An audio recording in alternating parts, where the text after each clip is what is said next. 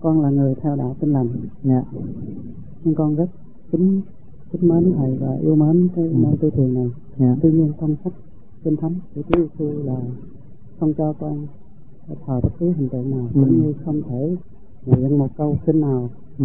ngoài câu kinh thánh Ừ. mà Chúa Giêsu đã dạy cho nên cái lúc mà trước khi ngồi thiền thì có cầu nguyện mình thấy là Ừ. con thấy cái câu cầu nguyện đó nó có vẻ trái ngược với những điều kinh thánh mà con đã học Dạ. cho nên con rất là ngại con không biết rằng phải tu thiền bằng cách nào.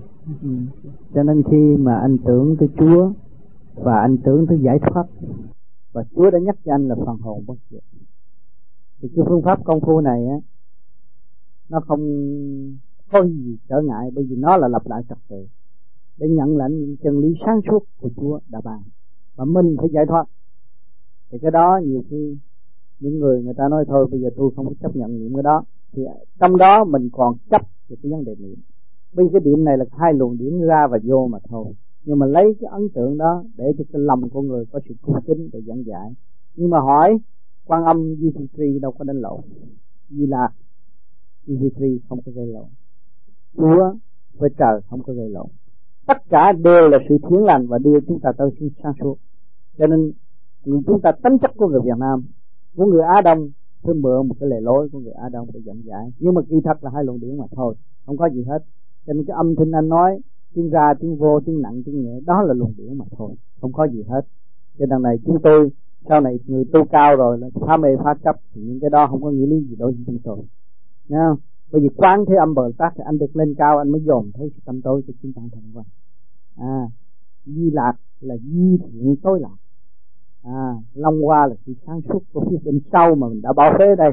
Và một cái luồng điển mình đi lên đó, mình thấy rõ. À, cái đó cũng là luồng điển khai mở mà thôi. Nhưng mà nói rằng vì sao bên kia người ta truyền rằng không có nên tin bậy?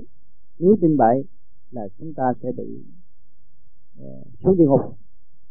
Rồi bây giờ bao nhiêu người cũng đã thấy rồi làm bao nhiêu lần rồi rốt cuộc bao nhiêu năm rồi cũng thấy, cũng chẳng có đi đến đâu và không hiểu mình là ai.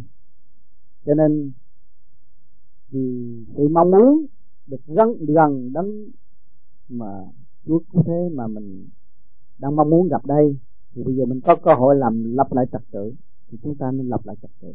Và để thấy rõ phần hồn và thấy kinh thánh đã nói rõ không sai một lần thì phải có thanh tịnh trật tự, thì đọc lại kinh thánh mới thấy giá trị của cuộc cho nên kinh thánh không bao giờ chấp nhưng mà người hành thì tự chấp thì có. Vì sợ.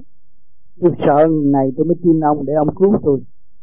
À tôi sợ con ma nó bắt tôi tôi phải tin Chúa để Chúa cứu tôi. Cái đó là tôi sợ, không phải Chúa sợ. Chúa không bao giờ ban ơn sợ cho một người nào hết. Chúa kêu người phải dũng tiếng để được cứu rỗi. Nó rõ ràng như vậy đó. Thì bây giờ mình, cái ý thức của mình, con người sống trong cái thức, anh không có cái thức anh có đến đây nói chuyện với chúng tôi được và tôi không có cái thức, không bao giờ tôi trả lời. Anh thấy không? Chúng ta cái thức, chúng ta xét trong cái thức tịnh hay thức động mà thôi. Đó đó là cơ hội căn bản của mình. Cho nên nếu mình có cơ hội lập lại trật tự thì anh nên xét cho kỹ. Và cái chuyện này chúng tôi làm là hoàn toàn, chúng tôi phá mê phá chấp. Không có vun bồi trong sự mê tín. Mà người nào mê tín mà xin phù hộ đời này kia cái nọ là miễn tu cái pháp này tu pháp này thì bị ma nhập ráng chịu. Có nhà có cửa rước ma nhảy vô thì nhập. Chứ còn lần này chúng tôi phải dũng tiến đi lên để chúng tôi giải tỏa những sự trượt ô sẵn có của bản thân bản thân và tìm hiểu thực chất sẵn có của chúng tôi.